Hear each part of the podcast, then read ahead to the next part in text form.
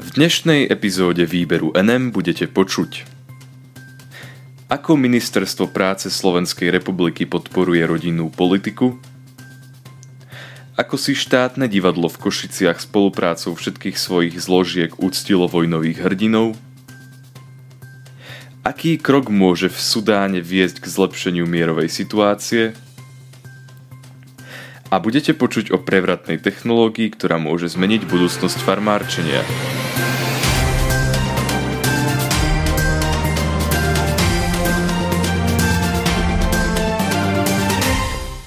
Ministerstvo práce predkladá návrh, ktorý by podporil tehotné ženy pri štúdiu. Snaží sa podporiť rodinnú politiku na Slovensku. Vysokoškolské štúdium je pre veľkú časť slovenskej populácie dôležitou súčasťou života. Čo sa ale stane v prípade, že študentka počas svojho štúdia na vysokej škole otehotne?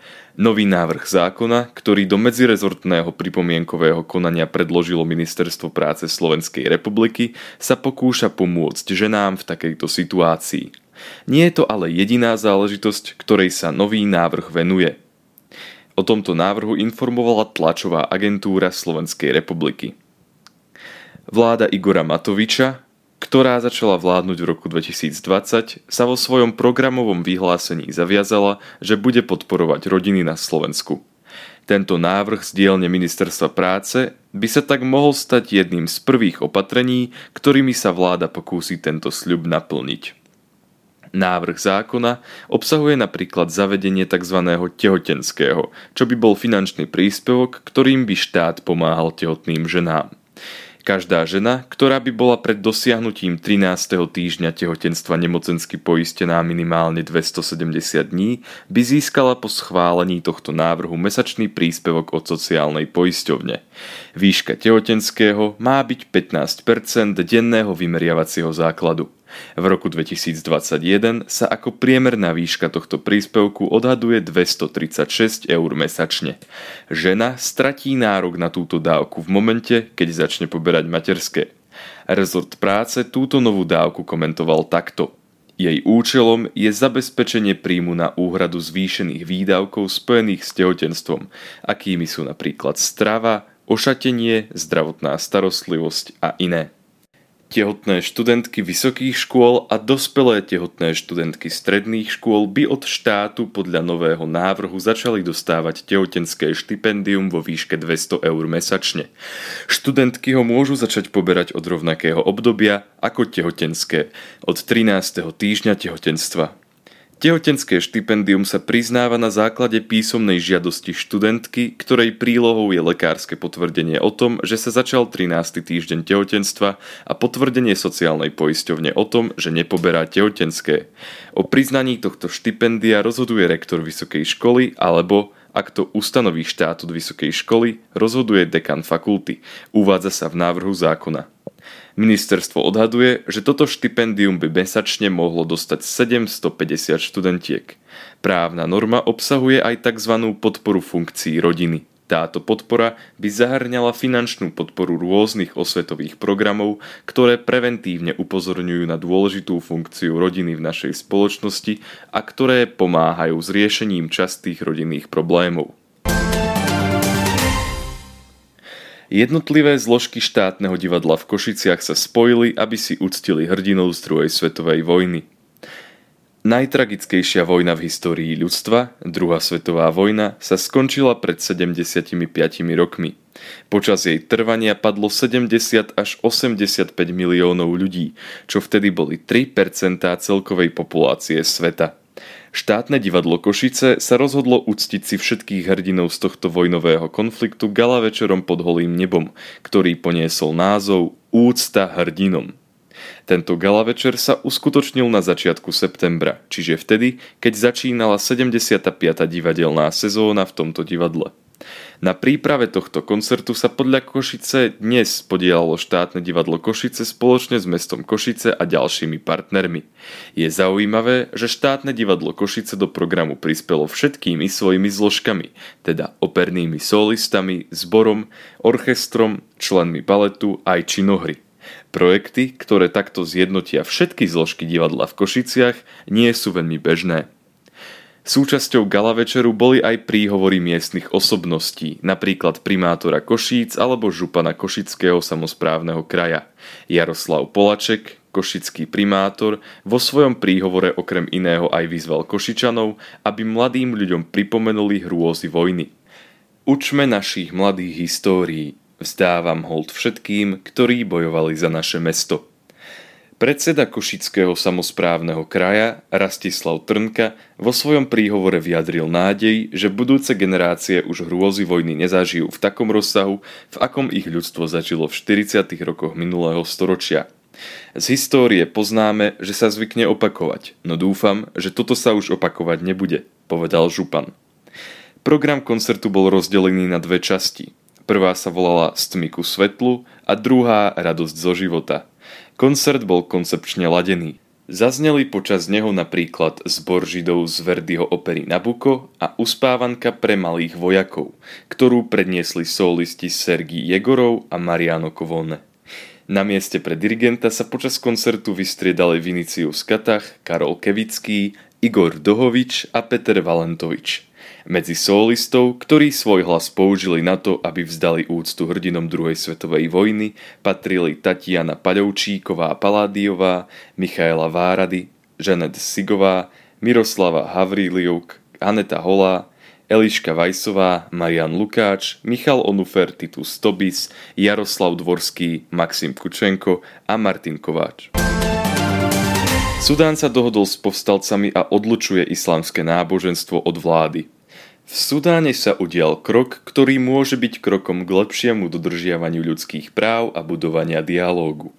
Vodca rebelskej skupiny SPLMN Abdel Aziz al-Hilu a sudánsky premiér Abdallah Hamdok podpísali dohodu, podľa ktorej sa islamské náboženstvo oddelí od vlády. Túto dohodu podpísali v sudánskom hlavnom meste Addis Ababa.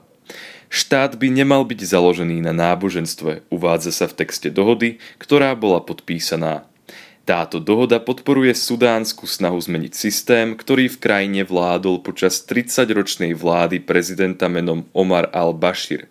Počas tejto vlády sa totiž islam stal oficiálnym štátnym náboženstvom a právo šaríja, ktoré v mnohých oblastiach v rozpore so základnými ľudskými právami bolo implementované do života Sudánčanov.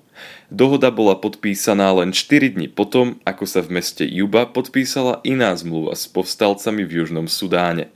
Táto zmluva okrem iného podľa webu Christianity Today podporuje slobodu vierovýznania, čomu sa potešia najmä kresťanské komunity na juhu Sudánu. Organizácia Open Doors označila Sudán ako 7. najhoršiu krajinu na život pre kresťanov. V Súdane 91% populácie tvoria moslimovia a iba 6% tvoria kresťania. Aj kvôli ohrozeniu životov kresťanov je odluka náboženstva od štátu veľmi dôležitou témou. Na to, aby sa Sudán stal demokratickou krajinou, kde sú vítaní všetci občania, je potrebné, aby bola ústava postavená na princípe odlúčenia náboženstva a štátu. Uvádza sa okrem iného podľa média Bloomberg v zmluve, ktorá stavia na filozofii Thomasa Jeffersona. Od vypuknutia konfliktu v Darfure zomrelo 300 tisíc ľudí a 2,7 milióna ľudí prišlo o svoje domovy. Dohody, ktoré sa v súčasnosti v Sudáne podpisujú, by mohli aspoň čiastočne pomôcť k utíšeniu napätej situácie v týchto končinách sveta. V Montreale vyrástla najväčšia strešná farma na svete. Jej majitelia dokážu nakrmiť 2% populácie mesta. Baklažán, šalát, paradajky, zeler či cuketa – na prvý pohľad by ste na potravinách dodaných s fariem siete Lufa Farms nenašli nič zvláštne. Prekvapil by vás až ich pôvod. Tieto plodiny boli totiž dopestované na strechách budov vo veľkých mestách. Farmárčenie na strechách domov sa stáva čoraz populárnejším spôsobom produkcie potravín pre obyvateľov veľkých metropol. Jej rastúca popularita súvisí hlavne s ekologickým aspektom celej technológie. Ušetrí sa množstvo emisí, ktoré by boli vyprodukované pri transporte potravín do mesta zo vzdialených oblastí a zároveň sú produkty čerstvejšie, takže sa vyhodí menšie množstvo. Má to však aj ekonomické dôvody. Pokiaľ sa strešné farmárčenie dostatočne rozšíri, malo obchodné siete ušetria financie na transporte potravín do predajní. Lufa Farms, spoločnosť, ktorá sa venuje výstavbe takýchto futuristických fariem, bola založená už v roku 2009 a od tej doby vybudovala 4 takéto farmy. Ich najnovšia farma, ktorú postavili priamo nad priestormi ich vlastnej firmy v srdci Montrealu, má rozlohu 15 000 m štvorcových a pestuje sa na nej 100 druhov ovocia a zeleniny pomocou hydropónie, čo je technika pestovania rastlín bez použitia pôdy. Znie to ako niečo zo science fiction filmu, ale rastliny sú tu vyživované živinami prostredníctvom vodnej pary, ktorá ich obklopuje a do ktorej sú tieto živiny umelo pridané pestovateľmi. Možno sa pýtate, odkiaľ spoločnosť berie toľko vody. Odpoveď priamo nad našimi hlavami. Farmy tejto spoločnosti majú prepracovaný systém zberu dažďovej vody, ktorú potom využijú pri pestovaní plodín. Hovorca spoločnosti Lufa Farm z portálu fizz.org povedal, že produkciu poľnohospodárskych produktov priamo na mieste, kde žije množstvo ľudí, mnoho expertov považuje za budúcnosť produkcie potravín. V súčasnosti sme schopní s našimi produktami nakrmiť 2% obyvateľov Montrealu, povedal. Ďalšou výhodou takýchto fariem na strechách budov je napríklad aj to, že používajú teplo prichádzajúce z nižších podlaží budov, čo sa pri pestovaní rastlín môže najmä v chladnejších oblastiach, medzi ktoré Kanada určite patrí, veľmi hodiť. V súčasnosti je spoločnosť Lufa Farms zisková, čo jej umožní expandovať a zvýšiť svoj dosah. Spoločnosť zamestnáva okolo 500 ľudí. Pandémia podľa hovorcov tejto spoločnosti dokonca pomohla – Počas nej zamestnali 200 nových ľudí a predaje sa zdvojnásobili vďaka tomu, že spustili svoj online obchod. Hovorca spoločnosti Lufa Farm si počas rozhovoru s novinármi ešte spomenul na zábavný fakt, že vizionársky majiteľia tejto spoločnosti pred založením tohto projektu nevypestovali vo svojom živote ani jednu paradajku.